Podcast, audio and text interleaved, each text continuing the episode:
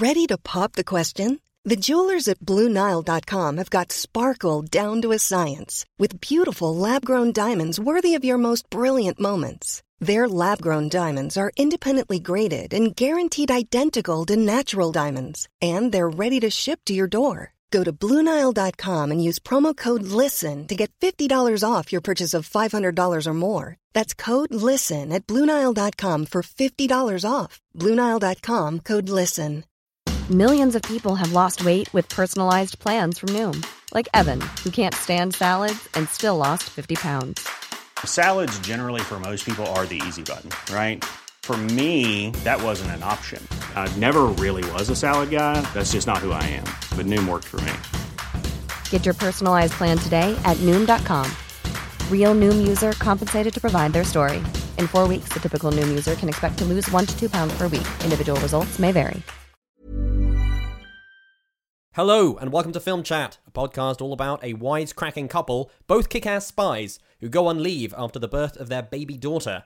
They are intent on retiring from field assignments to raise their kid in peace, but they keep getting drawn back into action, first by a mugger called Muerte, played by Stanley Tucci, and then by a rogue arms dealer called Paulina Novacek.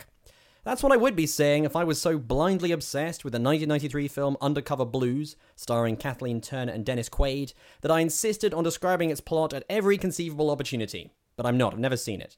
This is really a podcast about a wisecracking couple, both kick ass spies, sitting around and talking about films. I'm Sam Foster, and joining me, a man as deadly in hand to hand combat as he is great at child rearing, Danny Moran.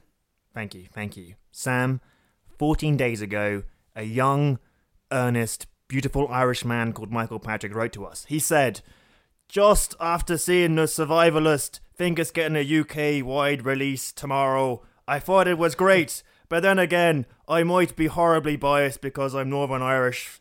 Uh, it's a Northern Irish film that isn't shite and or about the Troubles. Would love to hear your thoughts. Strong accent game. Well, today we grant that man's wish when I review aforementioned film. Will it be worth the wait? Probably. Uh, then we both deliver our verdict on popular box office smash Deadpool. We didn't want to see it, but I left my box set of the early films of Rainer Werner Fassbinder at a friend's house, so we couldn't watch the bitter tears of Petra von Kantz. So, Deadpool will have to be. We also do our level best to promote diversity by covering every bit of news about Selma Helmer, Ava DuVernay, and also cover news about old white man Spielberg, as his Native American friends probably call him. All of which leaves me just enough time to do my impression of Robert De Niro reading 6,000 tweets, each of them delivering a piece of slightly depressing news. What's the first bit of news? He's reading them, isn't he? Oh, he's not actually reading them out loud. Why would he? He's alone. Okay, fair enough. Listen, listen. no.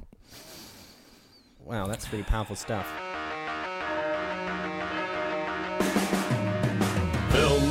Films, films, films, films, films, films, films, lots of films, films, films, films, films. Movies, good films, bad films, fun films, sad films, films we love, weird films, Lars von Trier films, old films, new films, some John Woo films, films that star Peter Finch, films by David Lynch, films short, films six hours long. We've got films up to your gills with films, films, films, films, films, films, movies.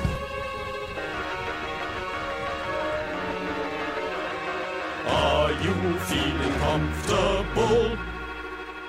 Film chat has begun. Danny, he loves to run into film chat, and he He's a great so- guy. He's a great guy. He's often got interesting stuff to contribute. He did so today with the following comment Which actor or actress has worked with the biggest number of revered directors? Matt Damon racks up 11 by my count. They are very quickly read for time reasons. Ridley Scott, Steven Soderbergh, Steven Spielberg, the Coen brothers, Gus Van Sant, Paul Greengrass, Francis Ford Coppola, Christopher Nolan, Terry Gilliam, Clint Eastwood, Martin Scorsese, and Cameron Crowe. So you can go back and match his, you know, filmography to those directors if you so choose. Does anybody beat him, Matt Damon? Were you counting the Coens as one director or two? I guess one. That's one, right? Yeah. And uh, Chris Young and Michael Patrick both wrote a reply. Chris was suggesting Max von Sydow, who's one of the world's oldest men. Um, uh, but he's worked with a lot of great directors Ingmar Bergman, Bob Fosse, John Huston, Sydney Pollack, David Lynch, Woody Allen, Wim Wenders, Lars von Trier, Dario Argento, Martin Scorsese again, Ridley Scott again, Steven Spielberg again, J.J. Abrams, and probably more. I don't know if Abrams is one of the world's greatest directors, but. Yeah. And also, what about the great director of uh, Ghostbusters 2, Ivan Reitman?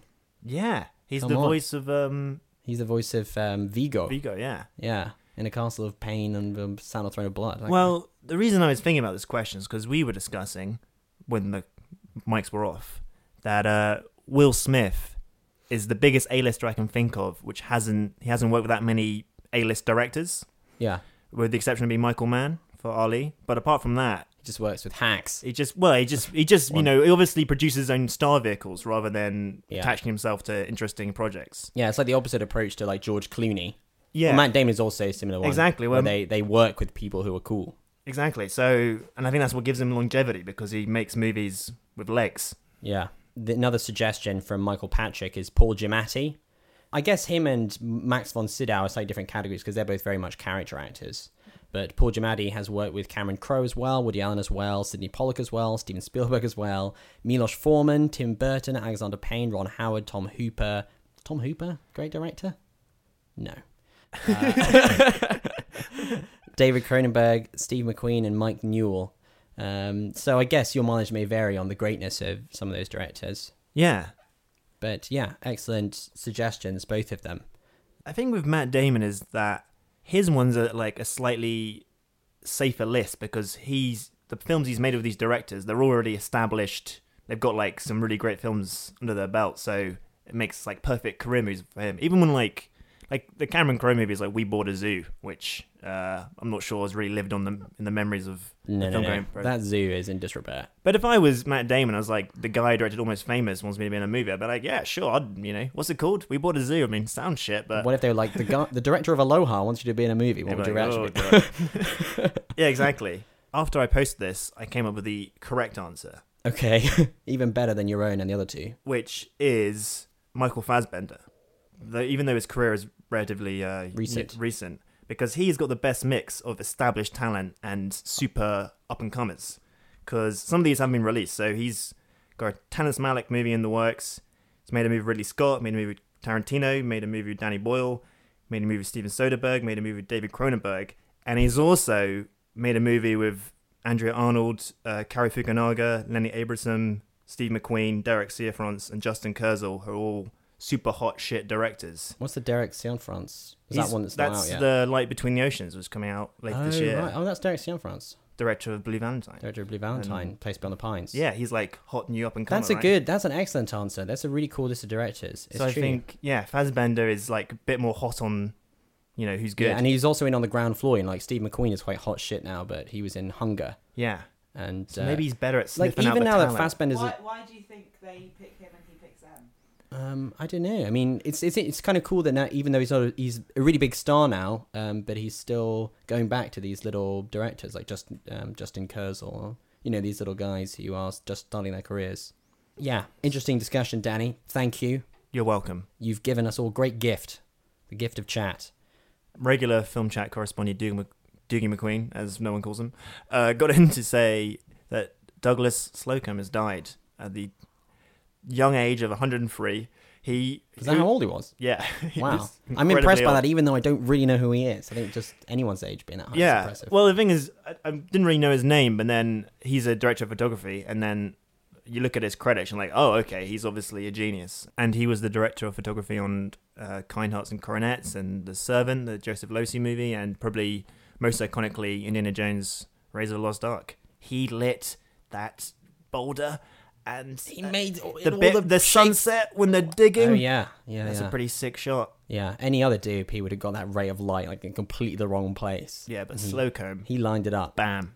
Kind Hearts and Coronets, you got to be good to do that because you're photo- photographing um, Alec Guinness in so many different ways. Yeah. He plays like 10 characters or something. Yes. You know, most people would probably struggle a bit to find Yeah. interesting ways to show Alec Guinness, but he found eight different places to put the lights. yeah, one book in his character. R.I.P. Douglas Slocombe. Uh, like David Bowie, I will now go and seek out your work after you've died and realize that I should have been more into you when you're alive. Yeah, man. But maybe you should have lived till you're 105. I mean, come on. Okay, thanks for writing in, everyone. It's always a pleasure to read out what You're, you wel- wrote. you're welcome. Thank you, Danny. Yours was the best, but um, oh, you. what everyone else wrote was very good as well. The Oscars is this Sunday. We will be live tweeting it at the ungodly hours that it is on, and I'll be utterly wrecked for work, probably. but on your Monday morning commute, you can go and look through our feed, and you'll probably be like, "That might have been funny at the time." And Danny will storify everything, Yeah. so you can read it all at once. I'm going to try and avoid hate twitting people who, you know, express opinions on TV. Yeah, I mean, uh, when it gets to about 4 a.m., it probably becomes difficult not to insult people, but we'll see what we can do.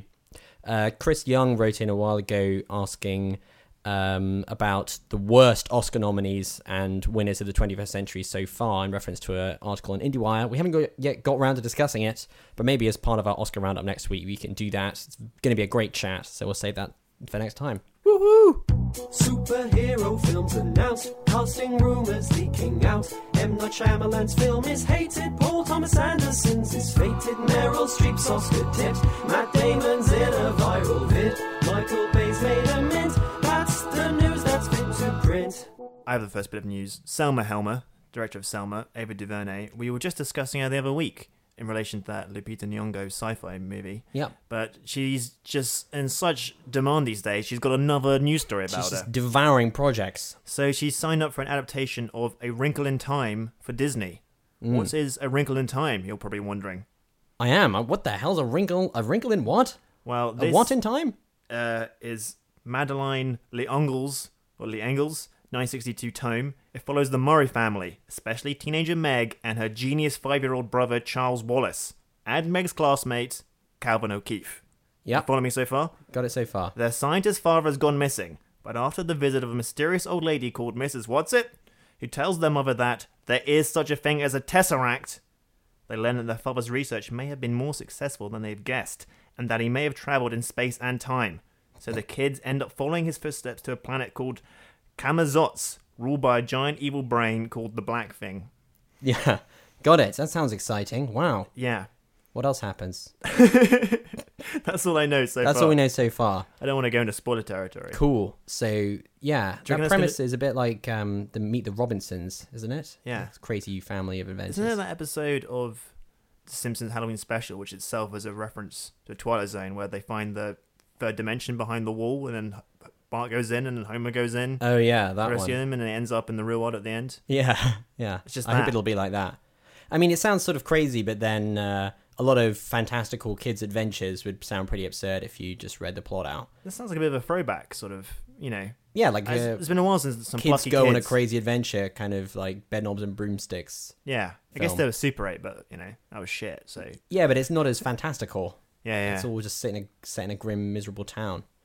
Um, so I think it sounds like it could be fun. It also sounds like it could be a massive flop. I can definitely imagine that being the kind of movie that comes out and they don't know how to market it, and everyone's like, "Well," but apparently the the book that it's based on is very successful. Hasn't been out of print since 1962 or something like that. And uh, it's sort of about stuff, you know. It's about Yes. like good and evil and conformity and difference and things big, like that. big themes. Good themes for kids. It's going to be written by uh, the writer of Frozen, Jennifer Lee. And she, She, knows how to write a hit. she yeah that's still grossing it's probably grossed about seven billion dollars while we've been talking Yeah. movie. It's still taking the billions in billions as we speak, just purely from the sing-alongers at the Prince Charles. do you reckon have like a african american family because ava duvernay's very well. she's like, well, they've got to be the same ethnicity as me. no but she's one of the sort of figureheads of a sort of di- she's often quoted in diversity issues Yeah, but is that just because there's so few prominent like people behind the camera who are black anyway? That, maybe yeah, but oh yeah because we, we were discussing you know it'd be cool if this had roles for like a non-race issue movie yeah, just yeah, a family yeah. film had uh, black characters in it Yeah, that would be great. which but, weren't like wisecracking psychics like Tyler Perry movie or Yeah, something. yeah. yeah, yeah, definitely. When you're ready to pop the question, the last thing you want to do is second guess the ring. At Bluenile.com, you can design a one of a kind ring with the ease and convenience of shopping online. Choose your diamond and setting. When you find the one, you'll get it delivered right to your door. Go to BlueNile.com and use promo code LISTEN to get $50 off your purchase of $500 or more. That's code LISTEN at BlueNile.com for $50 off your purchase. BlueNile.com code LISTEN. Steven Spielberg, he is an up and coming guy. I think he's got shows a lot of promise. Yeah. Um, one day he may follow through on it. Yeah. And his next project is called Ready Player One. He's lining up uh, people for that. Is that the next movie that's gonna, he's going to make? Because he's like always juggling a bunch Well, of different uh, things. he's got the BFG that's right. already shot and done Yeah. with Mark Rylance as the big friendly giant. Yeah, he's been um, heading back into his sort of mocap areas that he dabbled in for Tintin. Uh, so I guess that will come out first, right? The Yeah, BFG. yeah. and then after that, he's doing more um, reality-based stuff. Although maybe it'll also be animated as well. this is a terrible, a terrible intro by me. Um, called Ready Player One is an adaptation of an adventure story. It's got a cool-sounding name. Um, that's Yeah. one good sign. Ready, player one. Yeah, and uh, it's based on a novel by a guy called Ernest Cline, and it follows a teenager called Wade. This is how it's described in, on Empire Online, who likes to escape his dreary, dangerous real world by logging into Oasis, a globally networked virtual utopia where users lead idyllic alternative lives. Wow. When the game's eccentric Steve Jobs style billionaire creator dies, he offers up his fortune as the prize in an elaborate treasure hunt. Using his in game avatar Parzival, Wade is pitted against powerful corporate foes and ruthless competitors who will do anything in the Oasis and the real world to reach the riches first. So it's like National Treasure meets Tron. Yes. In other words, the most fun film possible. brilliant. Brilliant. Old man Spielberg. Yeah. Can he reconnect with the youth? Does he is he go on Second Life a lot? Has he been doing that a lot as research for this film? Do you think, or like spending some time in World of Warcraft? Maybe it'll be a bit like one of perhaps the weakest elements of Jurassic Park is the sort of bizarre. The girl's like a computer genius or something, and at the end she's like, "I've got to drag the folder into the right folder to close the gates." And It's a bit of a sort of that's like dates it horribly. It's like this is like a system I used at school at computer camp. Yeah, yeah, yeah. So maybe it'll be like that. The best bit of Jurassic Park. because that he, scene. Steven Spielberg has been so busy making movies, he hasn't noticed the progress of technology since No. 1990 something. Probably not. The uh, billionaire creator character in the book apparently is obsessed with culture, like computer culture from like the 80s, and I think that allowed the author, who is in his 40s, to even though it's a modern game with like you know modern video game technology or whatever, it allowed him to reference all the things that he actually cares about, like you know in the 80s when he was growing up. Like what Pong? Um, there's some Japanese platform game called Black Tiger. oh, Ah, you play Black Tiger? No, no idea what that is. I don't really know what that is. The tagline is something like, "The longer you play, the more exciting it gets," which is enticing. yes. That's what you want from a video game. Um, an upward slope. Yeah, I mean, do you think that like referencing slightly older culture is a bit more interesting? Like, do you think it would be kind of lame if it's like the guy's obsessed with the video games of 2005? You know. Well, that I don't know. This sounds exciting. more. Ex- I'm more excited for this as a Spielberg project than his most recent output. Mm. You know, I feel like I still haven't seen Warhorse. I mean, do I have to? No. He's sort of done that stuff, hasn't he? He's done War already. Yes. He's just put a horse in it. or even like the BFG. I kind of feel like I've I can see that movie in my head. Even if this, I feel like this will push him out of his comfort zone a little bit. Well, Might- also some of his strongest stuff is his popcorn movies Absolutely. and uh, entering a world of craziness and Yeah, he's, taking you on a uh, ride. He's like a master of set pieces. That's like his real. Yeah, so that bodes quite well. Anyway, The actual news about that film, which I haven't even mentioned yet, is that they have just cast Tye Sheridan, who's an up and coming young man. He was in Mud and Joe and other movies with more syllables in the title than that. And uh, he's going to join Ben Mendelsohn, who usually plays villainous, uh, creepy corporate men and is doing the same thing here. And Olivia Cooke, who is an actress I've not heard of. So, so woohoo! so woohoo! Yeah, Yeah. Bring it on, Spielberg. work, Steve. Good work, Sir Stevie. Get out there and do your thing. Looking forward to the BFG. And now for Danny to review a film he recently saw. Was it staggeringly brilliant? Was it ass-crunchingly poor? How did Danny form a judgment? We're about to hear his thoughts. If he does a rubbish job, then Sam will tell him off. Okay, so the survivalist, as requested by Mick. Let it never be said that we don't immediately watch the films people tell us to do, like Yeah. two weeks after they've actually asked us to see it. Yes, Um, let that never be said. Let that never be said. This is the debut film from writer director Stephen Fingleton. Um, so the survivalist is set in a sort of indeterminate future where oil has depleted, and for whatever reason, society has gone to hell. And the survivalist of the title is this guy who lives off a little farm he's made deep in a forest. He lives completely alone. And one day, a starving woman and her da- her daughter, or someone she claims to be her daughter, turn up asking for food, and they strike a sort of bargain where, in uh, return for sort of sexual favors, he lets them live with them, and but they don't really trust each other, and a sort of uneasy, sort of weird nuclear family emerges. All the while, there's the threat of different marauding gangs somewhere in the forest who might um, discover their little sort of house. Okay, so it's like a Mad Max with farming instead of driving. Absolutely. Here is one of the few bits of dialogue in the film, which is when the survivalist of the title meets these two women. The real treasure, then. We have legumes, brassicas, strong varieties. These could boost your yield.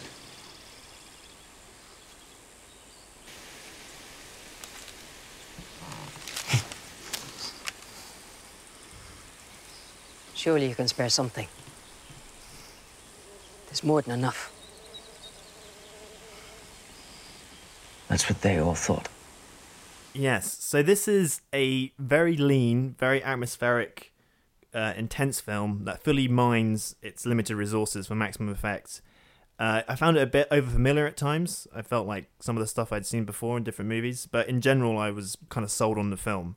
What's kind of smart about the film is that the style of filmmaking is completely appropriate for the content, in that it is a very stripped down, lean film about people eking out just about an existence with no resources. It's like the filmmakers had as much resources as the characters in the film.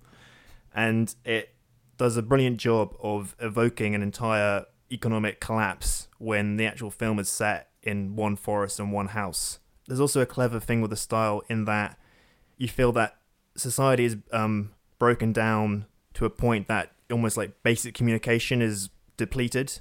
And so the lack of dialogue is more that the spectrum of human emotion has just narrowed because everyone's just um, dedicated to surviving. You know, no they one didn't have time for chit chat. Exactly, yeah. And it makes the performances even more impressive because they've got to communicate all these emotions with like sort of limited resources. You know, they, when they're sad and happy, it's kind of like tiny difference between those two states. Yeah, it's like at all times, eighty percent is just trying to survive. So you might be happy like ten percent. Yeah, yeah, Yeah. exactly.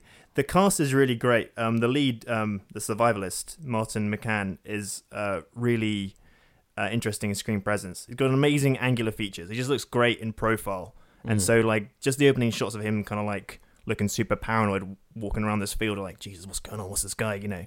And he's like, um, I read a Kim Newman review where he said it's like a psychologically real Mad Max. Like, would you actually be like Oh, if you'd been through an apocalypse? Yeah. And similar to how the mood suggests this whole uh, other bigger movie they can't you know, afford to show, the performances have this weight to them where these characters they must have been through some serious shit to just still be alive. And what's um, it's quite a cold movie in that respect because everyone in the film is so sort of um, self-serving. They're like not particularly likable, and the antagonists, the sort of marauders, have the same motivations as the protagonists, and so You're just kind of rooting the- for them because they're you're following them. yeah, but it's like it's a question of like, are they any better, and if they are, marginally. So it's quite a subtle and unsentimental film, and it deliberately kind of keeps you at arm's length. I think, which uh, it's a matter of personal taste, which I found a bit of a problem, but I was kind of overall kind of sold on it. But what keeps you invested is there's just a presence of tension throughout the entire film, and the direction is really superb in that respect because there's lots of sort of lingering shots where you know is there someone in the corner of the frame? You know is you feel like someone's going to jump out at you any moment. But there is it does suffer from a slight post-apocalyptic cliche of like there is just a random threat somewhere which may appear if and when the plot requires some exciting stuff to happen. It's sort of treading similar territory to the road in that respect Yeah, that's the other movie that I thought of. Like super duper bleak, cold, Yeah. miserable world where everyone is trying to eat each other alive. But I think the road packs more of a punch because you have a little, you've got this sort of strain of humanity in the father son relationship where that doesn't exist at all in this film. But that's not necessarily a flaw. But I think I found it more a case where I wasn't particularly emotionally invested in the film, but I was more swept away with it had fully created this world and there was enough tension in it that keep you invested. But when it was over, I didn't think it particularly was breaking any new ground or had something really interesting to say. But you know, that itself is a huge achievement with no money to like create an entire realized world. Absolutely. Yeah, it's broadly quite good. It's I think it's more impressive than perhaps like a runaway success. But for a debut low budget film, I was like, yes, pretty good. I watched it on iTunes for six pounds. But you didn't have a good iTunes experience. Could always use the tail end of this review to take a big crap on iTunes. Listen, iTunes, when I go out of my way to download this small independent British film, Support the British film industry. for six pounds, I expect it to be instantly downloaded to my fucking laptop. Yeah. And I don't have to wait two days and then watch it and then to stop and tell me it's downloading more. Fuck you, Steve Jobs. Ooh, time for a break from all the film chat. Snack and telephone a friend so you know where she's at. Right, that's enough now. Back to film chat.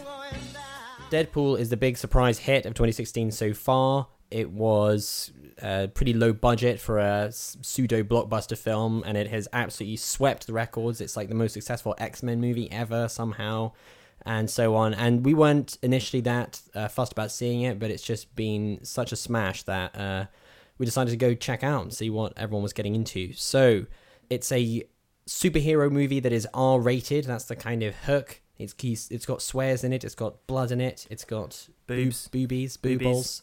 And this is what happens. So in the beginning, this is what happens to the whole film. Get ready to listen to the entire synopsis. I go through it in great detail. So the opening sequence features Deadpool. He's in a cab and he's like a fun, wisecracking superhero. He's got a irreverent, scatological sense of humor. He likes to shoot people and stab them. And then in flashbacks, we are introduced to his history, uh, which is that he was a mercenary and then he falls in love with a beautiful woman played by Morena Baccarin. He's played by Ryan Reynolds, by the way. He then he gets cancer, and in order to survive so that he doesn't have to break her heart by dying or something, he undergoes some crazy experimental treatment which leaves him disfigured and gives him superpowers and also gives him a supervillain to have as his enemy in the form of Ed Skrein's character Ajax.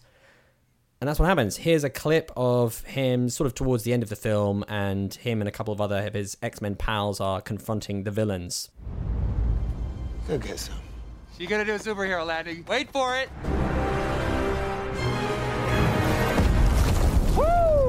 Superhero landing. Yeah, that's really hard on your knees. Totally impractical. They all do it. You're a lovely lady, but I'm saving myself for Francis. That's why I brought him. I'd prefer not to hit a woman, so please play. I mean, that's why I brought her. Oh no! Finish your tweet. It's not. That's fine. Just give us a second. There you go. Hashtag it. Go get her, Tiger.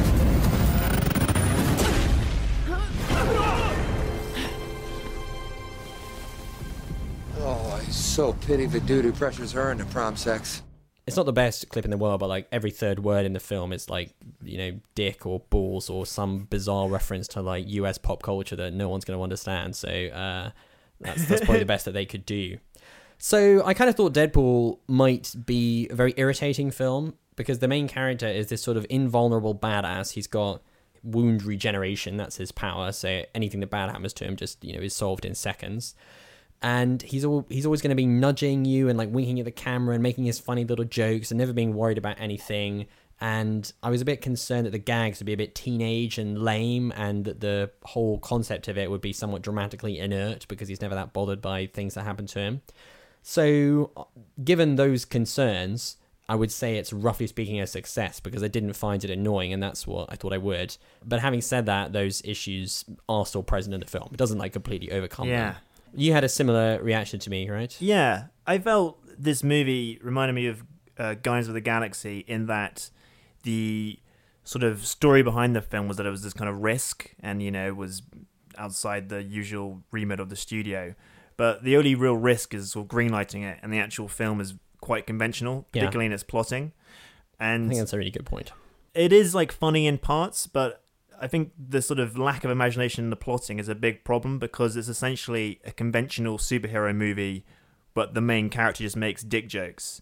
And the jokes that really landed for me was when the actual film was being funny. There's like a, a couple of funny um, montage moments and the kind of fourth wall breaking stuff. That's the actual structure of the film being funny. Whereas most of the other scenes is just like a typical, you know, a superhero fight, but one of them's talking about his dick. And it's like, there's only so much that can, there's only so much mileage in that. Yeah. And I feel it like exhausted it pretty quickly and uh, just, I don't know, but wasn't aware of that. Yeah, no, I think that's true. I also think that it could have benefited from having funnier writers because it lives and dies by the strengths of its jokes. The the joke rate is about ten a second, but I didn't think they were all first rate. You know, the hit rate of the gags is passable.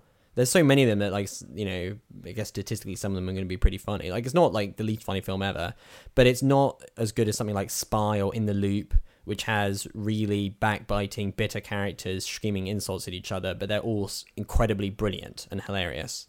Uh, and I felt like this movie could have used a script polish from someone from one of those films to like Yeah. give it a bit more z- um, zing. I think it's because it's still somewhat tied to the X Men universe. So it's a superhero movie with a comedy character rather than a comedy which happens to be a superhero movie. And like that is why it's perhaps not as funny as it could have been. Yeah, Because, they're sort of bogged it- down. If you take Deadpool out, all the other characters could pretty much exist in a straight film. Yeah. And uh, there was a odd moment when there's a scene without Deadpool in it with just his two sidekicks, Colossus and Negasonic Teenage Warhead. And they're basically straight characters who've been slightly given slightly amusing lines in order to fit into a comedy film. And it's a bit of an odd feeling because they're making jokes but they're not comic characters. So it's like, uh, is it a comedy or not? You know, in the scenes when Deadpool isn't in it, it feels like it can't quite make it its mind what it is.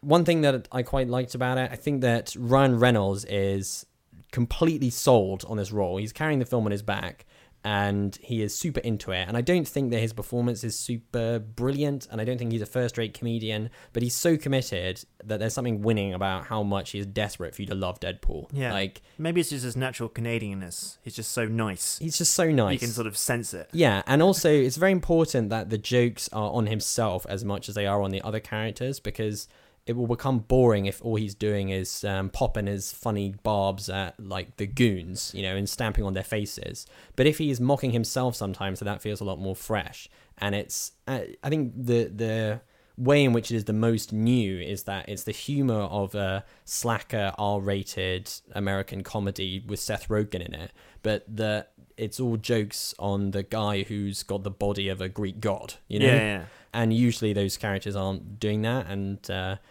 and the fact that he undercuts his own masculinity in that way is cool. And, Yeah. I, and I like that, and that, that sort of stuff worked pretty well.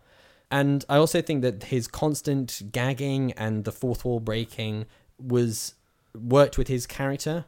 It wasn't just like here's a superhero, plop some gags on top. I thought that he kind of sold that as like part of his personality that made Yeah, sense. absolutely. And I think it's a thing in the comics as well that um, Deadpool is given that crazy um, obsessive personality basically because he's driven insane by the horrible torture that he undergoes. And although he is already a bit like that before the torture in this film, it's kind of it still is at least a character beat. Like at least they work it in. Yeah. I feel that the success of his character led to some other problems in the film, in that you've got the main character as his own comedy psychic, and they had trouble getting a good villain to like they didn't know whether to go the opposite or someone as funny. Yeah. And they've sort of sort of got like a sort of stoic guy, but it's a bit it was a bit of the biggest disappointment in the movie, I think, because The villain, yeah, Ed Skrein. Uh, I'm not sure if it's his performance or just how it's written. I think Uh, it's written in a pretty boring way. He's a very boring villain. He doesn't have any interesting powers. He looks normal. You know, he just smirks a lot. He's very smug. Yeah. And uh, he his character, there's no development for his character. He starts exactly the same as he ends. He's not bothered by any event. He just looks sort of. "Meh." Well, the opening credits have this sort of set the tone by just crediting the cliched roles. So it's like you know a handsome guy, a hot teen, like a hot uh, Hot comedy- chick and a moody teen. and then it's like a British villain. But when you think of a British villain, you think of like a fesp, hamming it up with a European accent, stealing the show. Whereas like this is like a budget British villain. It's like they couldn't afford Jeremy Irons. They couldn't afford the accent. Yeah, exactly. Yeah. So as you know, I feel it was like a missed opportunity because that would have made it. I think they should have funny. gone for a villain who was also constantly making, you know, rapid fire gags. I think instead of seeming like he was going to upstage Deadpool, I think it just would have made it tonally consistent. Yeah, and also well. in these superhero movies, like Iron Man's always fighting like Iron Man, the evil version of himself, or the Hulk's fighting like a slightly bigger Hulk. Yeah. it should have been a s- even more quippier guy. or even more crazy. You Yeah. know, the guy who makes Deadpool look sane. It's like I thought I was crazy, but this guy. This guy, he's really crazy. That could have been that could have been pretty good. Yeah, so the the minor characters are broadly a bit of a problem, I think. The T.J. Miller character, who's the actual comedy sidekick, uh, is perfectly fine. You know, he's quite good, and he fits in with the tone of it and everything. But some of the others, because Deadpool is driving the plot so much, and the plot is so simple, it it doesn't like it just goes in one direction, but it kind of moves back and forth on that single straight line because it leaps around chronologically a bit. And when Ryan Reynolds isn't actively pushing it forwards, it feels incredibly static. And there are scenes in which he's just kind of interacting with some minor character who has nothing to do with the plot and doesn't move it. And it just feels a bit like, meh, as though they only had enough story for 75 minutes and there's like 15 minutes of random padding with the blind old woman and the cab driver. And yeah, that stuff is fine. It was like funny enough, but it was just felt extraneous. I feel like the, the part of the movie's success is that it's been perfectly placed in the calendar where there's nothing out at the end of February and it feels fresh and then it's R rated and it succeeds in not being annoying and it succeeds in the fourth wall breaking. Yeah. But it just wasn't funny enough for me or wasn't exciting enough. And I feel that the real audience for this movie or the people who enjoyed it enjoy it the most uh, would be slightly too young for it. I feel like my 14 year old self would enjoy this movie a lot more, but he wouldn't be able to. But they're actually, gonna, they're gonna watch it anyway, aren't they? Yeah, the kids they probably stream it straight to their brains or whatever. Well, in America, you can see R-rated movies if you're with your parents. What? So you can see it a bit younger in America than you can here when you can't go unless you're 15. I once saw Troy, when, which was a 15, and I was 14. Is there a boob in Troy? Oh yeah. One or two. That feels like a movie for absolute children, though. Uh, yeah, I kind of, I, I don't know. I like, I liked it. I liked it fine. I think that uh, I like the fact that it felt like a passion project by these guys. It almost felt like they made it in their garage, except it cost sixty million dollars. And uh, you can tell that in the marketing and in the presentation of the movie. They're all having a great time. They achieved what they wanted to do. You can hear them high fiving practically at the end when the credits roll. Uh, and there's something just charming about it, even if it's not amazing in any way. Yeah. So broadly speaking, it's fine. I mean, compared to the bitter tears of Petra von Kant, Bullshit. bullshit. But on its own terms, Fine. fine. When Zach Braff heard something that changed his life, what he listened to. When John Cusack made a mixtape for his future wife, what did she listen to? And when Michael Madsen cut a guy's ear off, what was he dancing to? And when Tim Robbins showed Shawshank that he had enough, which record did he choose?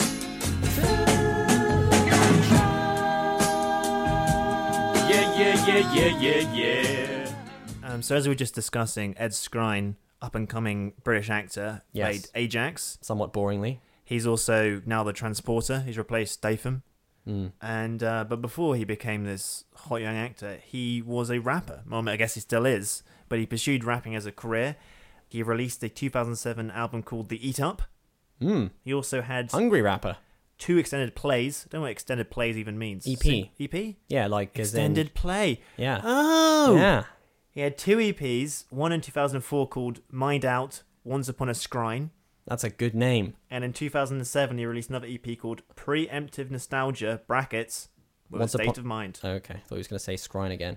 And so I was Googling around about Ed Skrein, and I read that his rapper name was the Dinner Lady Pimp, Mm. P.I.M.P, and I was like, that can't be right. Dinner Lady P-I-M-P. The Dinner Lady P.I.M.P. So I Googled that, and I found this BuzzFeed interview where uh, the interviewer said, Where did the name Dinner Lady Pimp come from? To which Skrein replied, When I was in school, I used to love food so much that I would always flirt with a dinner lady so that I could get extra food.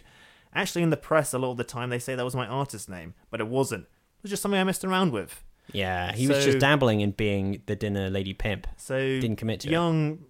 Pubescent Skrein wanted some extra bangs and mash, whatever. So he just, you know, Alright, love. Hey, all right, love. oh, you look yeah, nice. You yeah, look nice. about nice. some bangers and mash?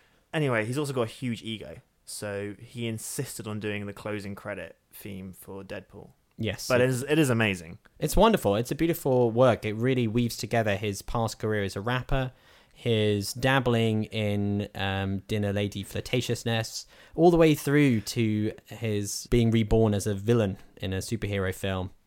Absolutely. It's quite an emotional journey, and Ed's going to take you on that. I think it's a good antidote to how boring his character is in the film because you watch and you're like, what does he do except smile and look evil? And then you realize at the end he's actually a brilliant rapper. Yeah. Yeah. So to play us out, the dinner lady pimp. Yes, and join us on Sunday night when you should be in bed, but you won't be doing that. You'll be up following our Twitter feed when we'll be watching the Oscars, and you might be watching them as well. So see you then, and see you next week. Bye. Bye. Bring on the pimp. Who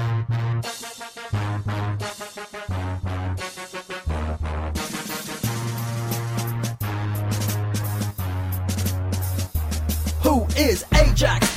Let me give you the facts. I'm in the lab every day committing criminal acts. I'm a mean machine, not a football team. I'm named after what I used to keep my lab coat clean. I experiment on women, men, and babies. I've also got a thing for dinner ladies. She must have unlocked her mutant genes. She's superhumanly hot when she serves baked beans. Hey miss, giving me food you look like a dish Don't wanna be rude but give us a kiss With an extra big plate of fish and chips Shit's my agent. Mr. Skrein, how many times? No one likes your bloody schoolyard rhymes. I'm begging you, please stop talking about that, cause people only want to hear about Ajax, cuz. Okay, I don't feel pain. Shoot me or stab me, it's all the same. I'm right back up, looking pleased again. Oi, Deadpool, tell me, what's my name? Is Dinner Lady Pimp, of course, I like a simple course. Share a canteen pizza, then go back to yours. Together we'll concoct an evil plan. Have some bangers of mash, then get mashed and bang. Hey miss, how about you meet me after school? Bring a chicken pie, that would be cool Just don't invite that prick Deadpool Lost my agent again. Hey Ed, how many times must this be said? Knock the dinner thing on the head. It's gonna kill your career stone dead. I try to stick to Ajax, but there's nothing to say. He smirks in every scene in an identical way. But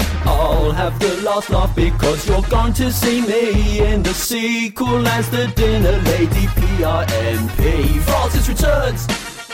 Deadpool 2. He's a dinner lady pimp. Oh, for God's sake. I'm a lady Q. I'm fucking firing myself.